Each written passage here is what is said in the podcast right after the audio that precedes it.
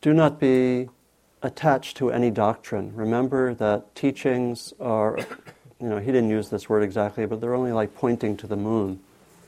And that, and, and particularly with children, do be very careful about indoctrination or about attachment. And so, just to have the perspective that this is, as it were, an occupational hazard of working with any spiritual principle or practice, that one will be attached because the teaching is that we all have strong tendencies because of greed, hatred, and delusion to be attached. And so that means that that doesn't, you know, sort of mysteriously leave when we study Buddhism. you know, it, it's, it's bound to be there in some way. And so we can look at it how it appears in ourselves, and particularly in terms of views or ideas, how do we, how do we actually become mindful that that's present? Well, one thing could be to see um, if when you discuss it with friends or children, there's some kind of charge around differences. You know, that, that you know, looking for there being an emotional charge when when there are differences that arise with a friend, with um, perhaps with a child. You know, you know, I told you not to be attached, you know, or something like that. And, to um, and to look into that because particularly um, one practice which I've used, which is very um, powerful, is to um, when I notice myself mm, having a difference of view with someone else. It could be spiritual, it could be political, and I notice myself having this strong urge to defeat the other person that is a very good sign that there's, that there's some kind of attachment there. And we can, and so one practice that's really powerful is to take the noticing of that charge uh, and the noticing of the wish to defeat another person as a starting, we could say, as a starting point for inquiry rather than a starting point for war. And, and just to say, okay, and we can ask questions, you know, we can ask questions. Why do I want to defeat this person? You can use that as inquiry. And this is one of the questions was about using inquiry, right? Skillful inquiry. This, this is, to me, one aspect of very skillful inquiry to ask, what's the charge about? And just kind of ask ourselves, just look, okay, what's this about? You know, why do I want to defeat the person? You know, is there anything possibly in the other person's view that has any merit whatsoever? You know, radical question, right? And, and to really ask that and really look and say, do I have something to learn from this person? And, and uh, so that's, that's one way. There are actually a lot of ways to practice with that issue, but that, those are some, some powerful ways to do it.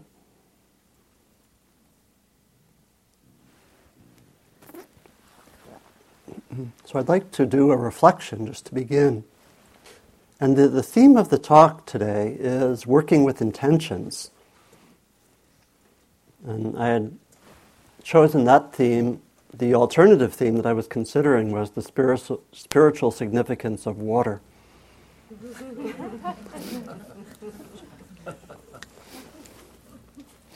but I want, to, I want to explore the theme of intentions, and we did that some in the last few minutes of the sitting.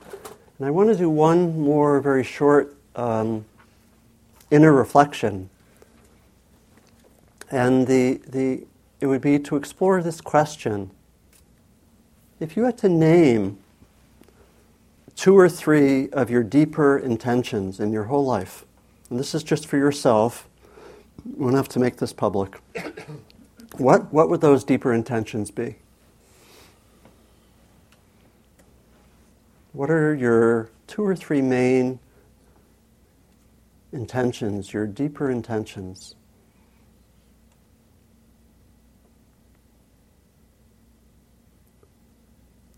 And then a second question To what extent is it difficult to manifest those intentions in your life?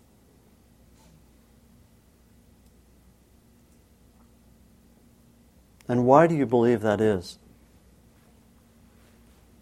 So I'd like to come back to that question um, later in the talk and then to some extent also in the discussion.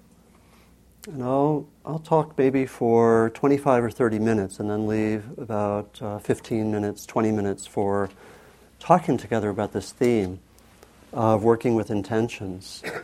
And I want to really explore that theme in three main ways. The first is by speaking about the importance of working with intentions.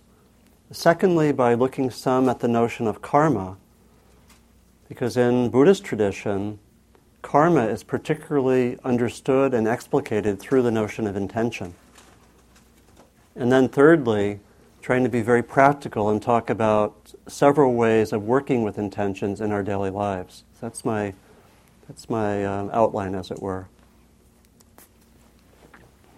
Sometimes I, I think that our practice could be um, explicated very, very simply. And it helps me often when I, when I contemplate like that. And one way to look at our practice is to say, moment after moment, we attempt to be mindful, we attempt, we attempt to see what's happening. And then, on the basis of our mindfulness, we set intentions basically on how to respond to a given situation, a given moment, on the basis of our best wisdom and compassion. And then, thirdly, we attempt to act as best we can.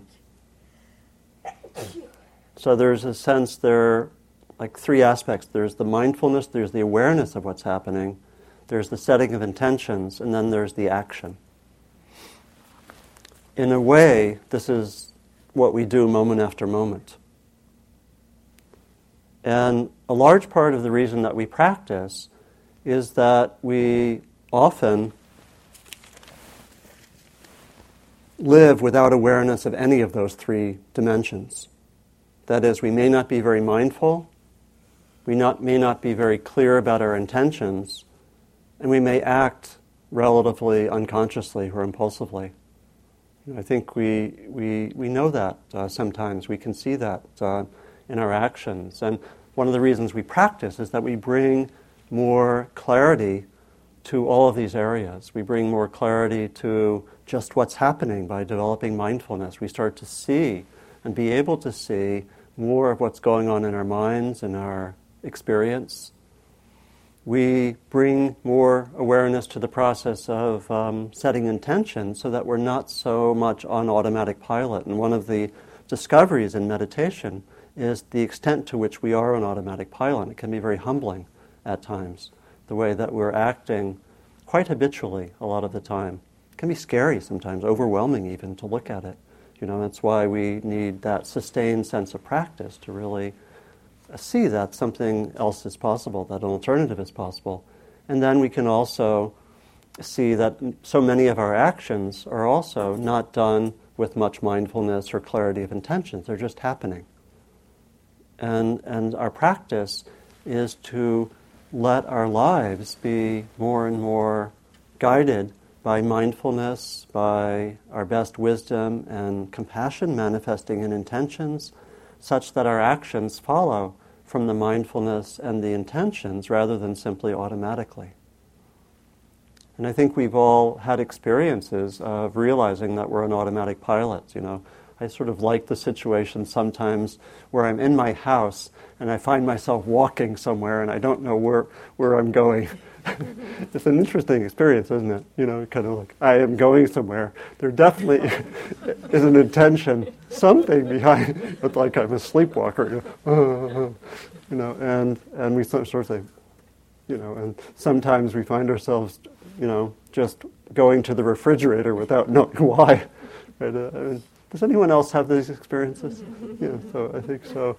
Um, or, you know, that, that in some ways can be humorous, but in other ways, a lot of uh, actions we see are, are clearly connected with suffering. You know, we can see peop- we can see a lot of the questions about being with others are no doubt motivated by seeing that sometimes with certain people we just get almost like automatically without any clear intention, just in you know scuffles or worse you know, or that we're in organizations where, where, for example, we may not have very clear intentions about how we act together. And I would say you know, I, ha- I remember a conversation with one friend who's an organizational consultant, and he said that the single most um, single most important cause of problems in organizations is lack of clarity and transparency about decision making, for example, which, which points to a lack of clarity about intentions within an organization. That that's you know, and think of all the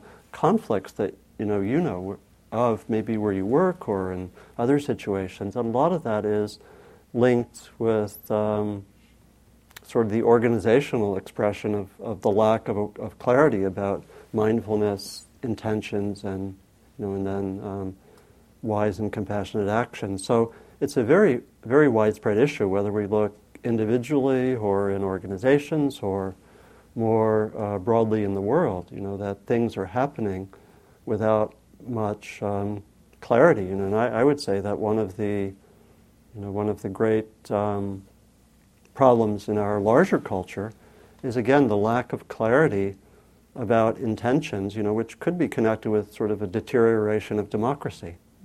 You know, that, that a lot of that has to do with lack of clear information about uh, choices and lack of discussion about actual choices. It's, to me, that's very linked. It's sort of the social manifestation of the same phenomena that we know in ourselves, where things just happen and you know, we have, you know, I think we're blessed to have uh, sort of some democratic values, which could be the basis for having clarity of intentions and full information and, you know, active participatory discussion, but those things are often lacking. So I like to see all of these as sort of the same, same, same set of issues. In our meditation practice, we start to become aware of what's happening, and we start to also become aware that there's always a flow of intentions happening. Even if we're not very conscious of it, when we tune in, it's one of the discoveries that one can have on retreats that, that there are, in a way, always intentions happening. And so sometimes the instructions on retreats or even, even in daily life is just to slow down and be aware that when you're reaching uh, to open the door, there's some kind of intention which almost mediates between mind and body. You know, our bodies are not just acting automatically, but there's some intention, and it's actually very powerful to actually just tune in and say, okay, there's a stream of intentions happening moment to moment. That there, in some sense, there's no action without intention. And we begin to be aware of this. The, what's the problem that we typically have is that so many of our intentions are beneath the level of consciousness that we're not really aware of why we're acting. And so, again, sometimes that's relatively harmless. We don't have to always be aware of the impulse to touch my head or to, you know, be aware of my left elbow moving.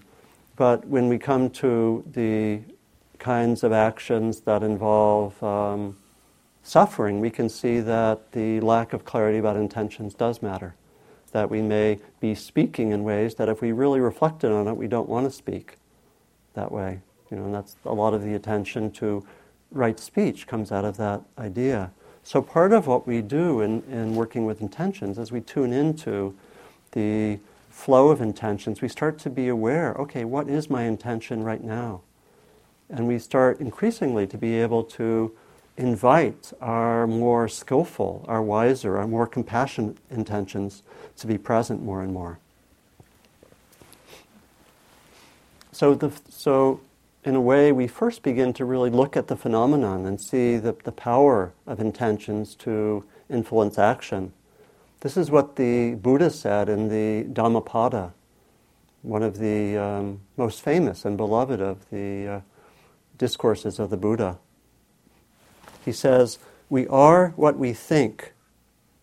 All that we are, are arises with our thoughts and intentions. With them we make the world. Speak or act with an impure mind, and trouble will follow you, as the wheel follows the ox that draws the cart. We are what we think. All that we are arises with our thoughts and intentions. With our thoughts we make the world. Speak or act with a pure mind, and happiness will follow you as your shadow unshakable. And there's really a way in which, when we can be aware of our intentions, we realize the freedom of the present moment. That without awareness of intentions, we're more bound by the past and by habits and by the way we've been conditioned to act. And so the whole aim of our practice is to increase the freedom that we have accessible to us in the present moment.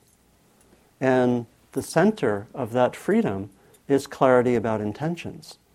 So, for example, the, we sometimes may think, oh, I'm just a, you know, I'm just a, a prisoner of the past or a prisoner of my habits. But the, and some, you know, some psychologists would say the same. You know, there are a lot of psychologists and philosophers who basically say, you know, we're, you know, the nature of being human is just to be on automatic pilot. That because of our conditioning, you know, we can't be other than we are. Uh, you know, and some of you may remember from studying psychology that there's a whole there are whole schools of psychology which make that claim. One of the most prominent ones in the last, you know, half a century is called behaviorism. It's, uh, some of you may uh, bring back memories of college psychology courses, whatever. But you know, they thought, that, okay, you have the input, and the input determines the output. Whatever you have put into it, put into you determines what comes out of you. And there's nothing, nothing really in the middle. Um, the teaching, and there were teachings at the time of the Buddha which were very similar, which were, we might say, deterministic and fatalistic, and saying that how we act is just determined by the past. But I think the point of the Buddha's teachings and the point of this practice is really to stress the moment of freedom. That even if we've had difficult things happen in the past, there's a radical freedom when we have awareness in the present moment. Because we can always say, my intention, even though this has happened 50 ways like this in the past, I can intend for it to be different. Doesn't mean I always succeed, but it's through mindfulness and clarity of intention we carve out the space of freedom. And this is, this is very powerful. And that's, in a way, what we can do every moment. For me personally, some of the most inspiring examples of, um, from other people have been to learn from them how, even though they've had a lifetime of difficulty, they're not necessarily just rolling over and becoming victims of the past. Know, I was thinking of one friend who had a very difficult childhood, and she said that she, you know, is now in middle age, and she continually has voices that tell her, because of what happened in the past, you'll never be happy. You know, this will never happen. You know, and she says, I listen to those voices and I say no. You know, even though the voices are strong. And I say no and I say, I want another intention. And we know how hard that is, right? That is not easy. You know, where we think of another big inspiration for me has been like when I would watch the films of the civil rights movement and see African American men and women, particularly older men and women, who've had lifetimes of, you know, relative oppression. And they're, they're also standing up and saying, even though that's been the case, I will not be, I will, I will not be a victim, I will maintain my dignity, and I also will not turn to sort of reactive bitterness and violence. They're basically saying, and you could see that in a sense, even though there were not some political freedoms, there was a kind of spiritual freedom in that very act, in the sense of saying, no matter what's happened in the past, I am maintaining the clarity of my intentions and saying, I stand for dignity and I stand for a certain kind of freedom. And you could say, in a sense, there was already the deepest freedom there, no matter you know what, what transpired on other levels.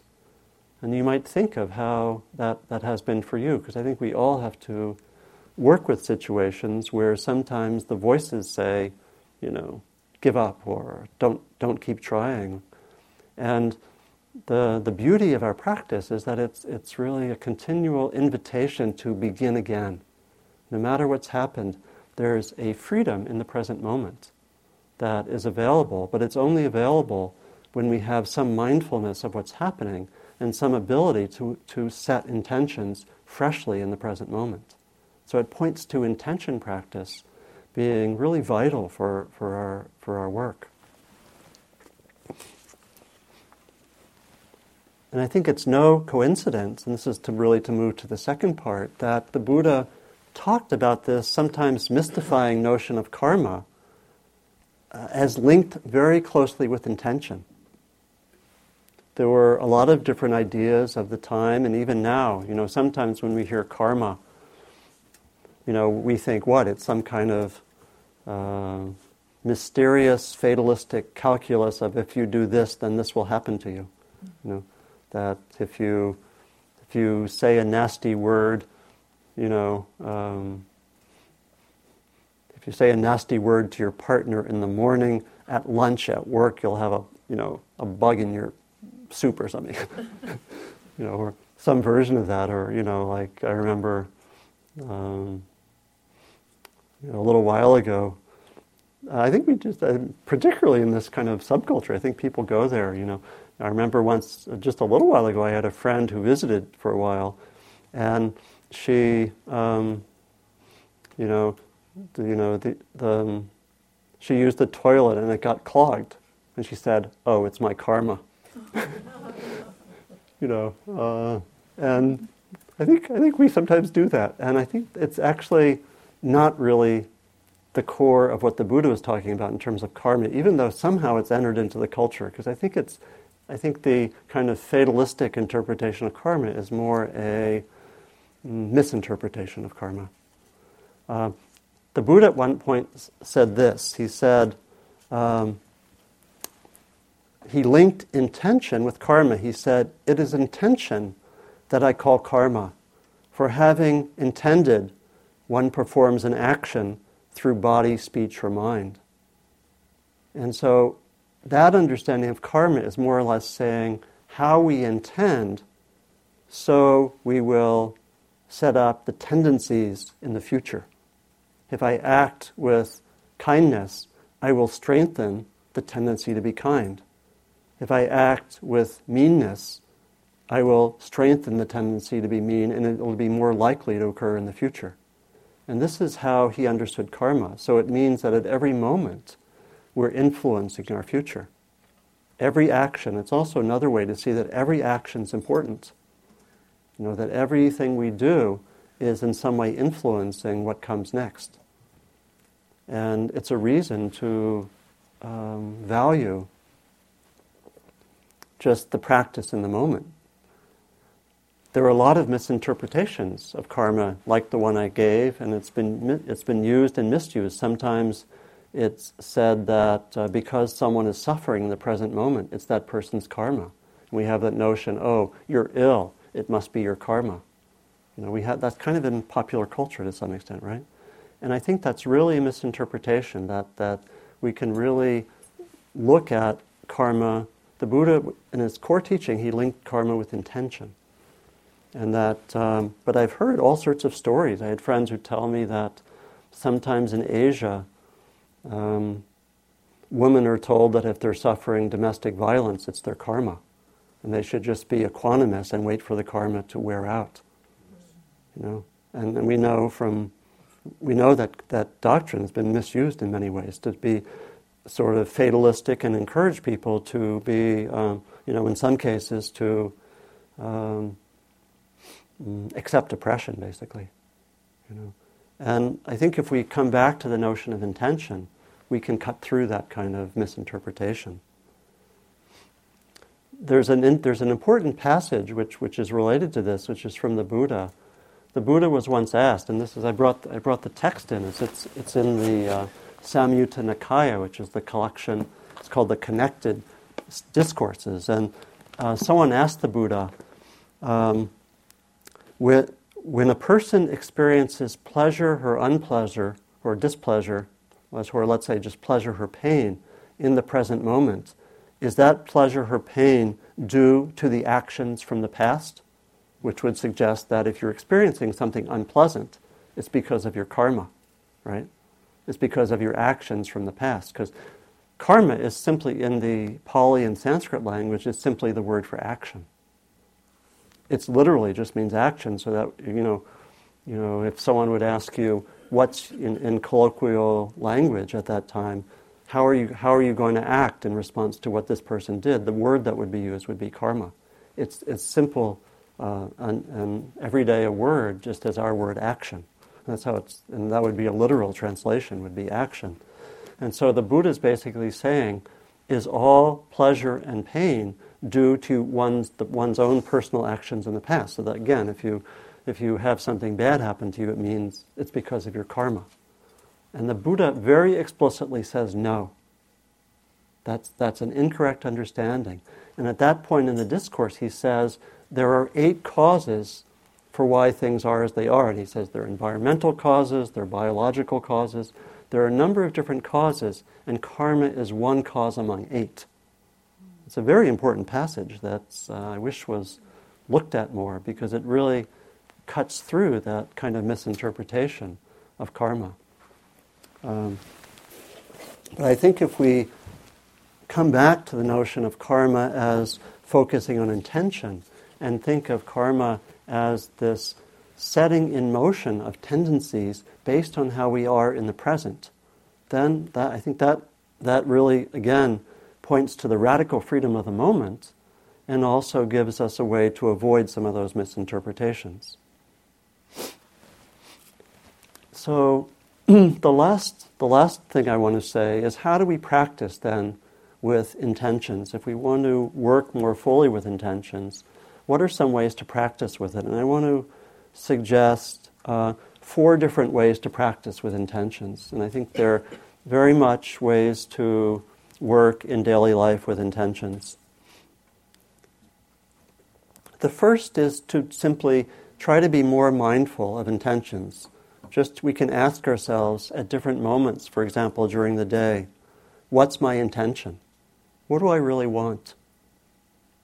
What am I, um, you know, or what, what intention is manifesting in the way I act, you know? Um, is there an unconscious intention that's sort of taken me over? You know, how, when I find myself in the midst of an argument, what is the intention that's ruling me? You know, and then we can use that as a starting point for inquiry. You know, what's really there? Maybe there's some, if I find myself continually uh, sparring with a friend, maybe there's something beneath the surface I need to look at. And so intentions can be very, very important. Um, just to look at intentions, um, see what they are, see what's, see what's going on. You know, if this was, um, hmm, if we were in an organization, we could ask, what are the intentions that are implied by the way we act with each other? You know, what are the intentions that are uh, beneath the surface that are manifesting? It can also bring us back to ask ourselves, what are, what are the intentions which I more deeply want, which I truly want? And I think that's a, a second kind of practice is to really keep on touching our deeper intentions to find ways during the day to come back to um, the intentions which we hold to be uh, more valuable or that we hold to be more dear. And I think one of the problems of our lives is that we get so busy that we forget our deeper intentions. You know, it's just, it's almost like a, a cultural problem that we just get so busy and we, we say, oh my, you know, I remember when I was first um, starting out as a teacher, I would just get so, you know, like, I, you know, I was like um, 30 years old and I was trying to, I was, I had a job at a university and I was just trying to teach and it was kind of just like, almost like survival just to get things done, to, you know, function somewhat in the, in teaching and so forth. And I would, and I, I had been um, meditating a lot before that and I would sometimes find myself, I always scheduled retreats after the ends of my teaching cycles and when I would go on retreats, I would sometimes say, you know, say, what was that last three months about? You know, what was that about? In some ways, partly because of busyness and just, you know, some things that are very understandable, I think I had lost intimate contact with some of my deeper intentions and values. You know, I think that happens to a lot of us. That's why retreats are so wonderful, because they kind of call forth what's deeper or, or uh, just taking open time or, you know, sometimes going on vacations, just having that free space.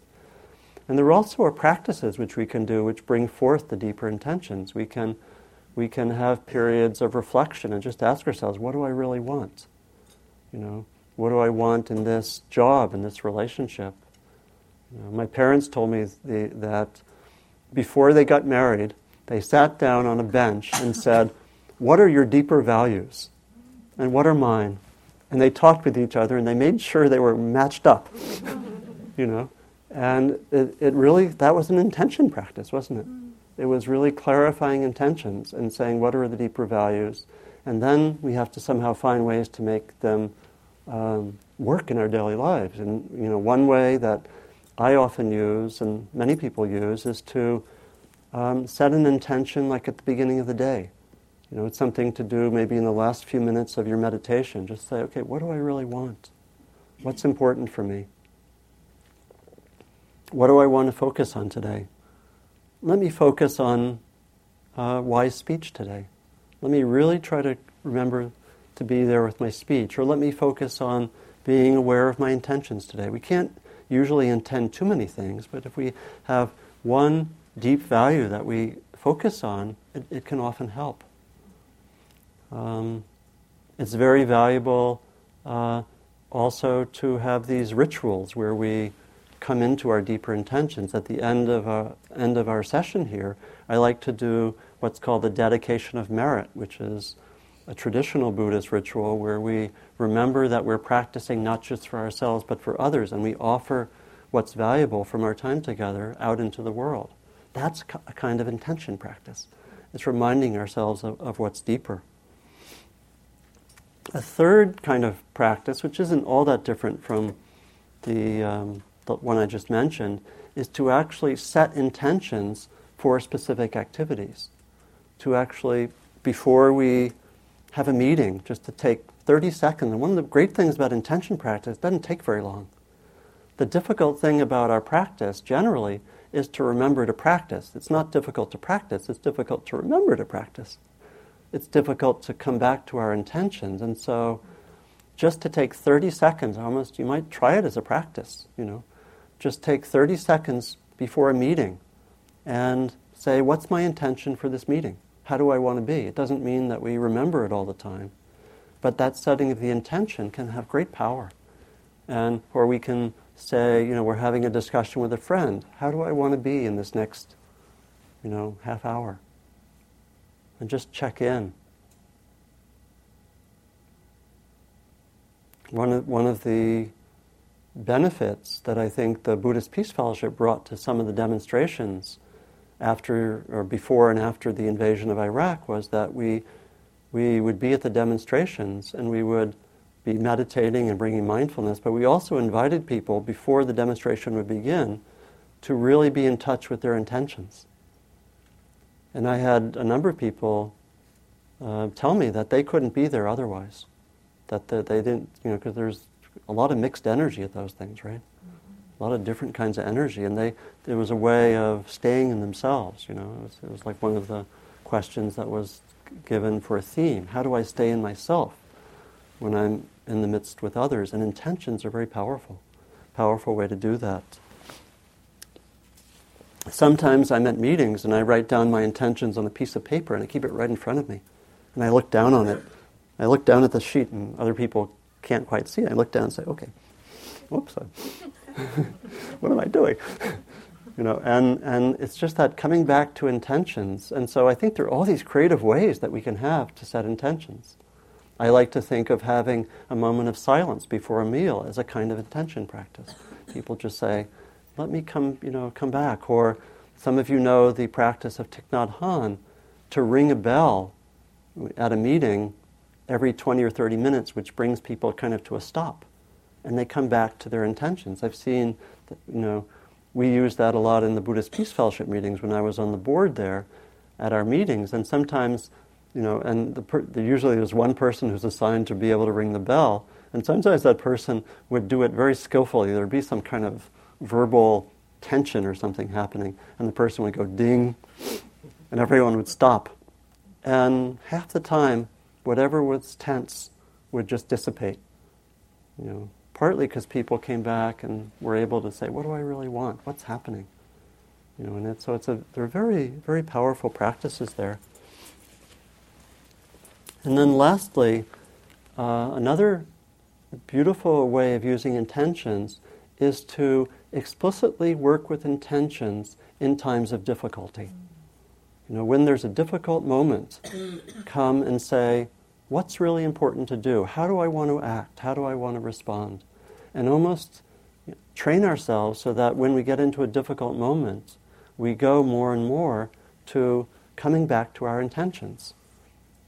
And you know, one manifestation of this is uh, uh, is Sylvia does a kind of internal monologue, which I think is like this. And I, if if you let me have the liberty of channeling Sylvia at this moment, um, you know, she does this internal dialogue, which I think is really a kind of intention practice, where she'll say something like, "Things aren't going so well, are they, Sylvia?" No, they're not. You're suffering a little bit, aren't you? A little bit. Maybe more than a little bit. What what should we do? I don't know. What should we do? oh, I know what to do. Let's do this. And it's that that's an intention practice and it's it's so simple, isn't it, really? But it's just really saying, let me try to set an intention as opposed to just follow my automatic reaction. You know, and it's so it's it's uh, it's so powerful, and it's powerful personally. It can be very powerful in groups or communities or organizations. Maybe I think I'll end. Uh, I'll end with one story and then one. Um, uh, um, one idea that I got from the Dalai Lama. The story is that um, I was visiting once in a Buddhist community in England where uh, Stephen and Martine Batchelor lived. Some of you know Stephen and Martine Batchelor. They're both authors, very wonderful people. And Martine told me a story of their community. There was like 10 or 11 people living in this old mansion and offering teaching sometimes to the community. And they had kind of an open door policy where people could come and visit and sometimes even live there for a few days. And they were having one house meeting, and everyone was completely complaining. We've got too many visitors. It's so irritating. You know, let's get rid of them. and they and they talked like that for an hour. And then someone said, What about compassion? And it was as if they were going back to a core intention, which all of them had forgotten because they were so irritated. It didn't, didn't mean that they didn't, you know, sometimes set some boundaries, but they, just the, the invocation of one of their deeper intentions cut through an hour of you know talking back and forth because it reminded them of their intention. And, and that, so that can happen in groups and organizations. Uh, you know if the intentions uh, if the deeper intentions of the group are, are alive and are, are if the values are alive. And the last um, thing I want to say there's a beautiful uh, there was a beautiful discussion that the Dalai Lama was involved with, where he was asked, You know, you're accused of all sorts of things. You know, the Chinese call you all sorts of names. You're called a counter revolutionary, a wolf in sheep's clothing. You get a lot of criticism. Some of the young people think you're not doing enough. You know, you're just, things are, you know, still pretty bad. What do you do with all that? And he said, I listen to them and then I listen for my own intention. And if my own intention is sincere, I rest in that. Then a moment later, he's asked a question. You hear all sorts of um, horrible stories. You know, refugees from Tibet come and talk with you. They often give stories of torture. You know, how do you deal with the pain? How do you deal with fear that might come? He, he went right quickly and said, I listen, and then I listen for my own intention. And if my own intention is sincere, I am not afraid. So I'll, I'll end there. Thank you.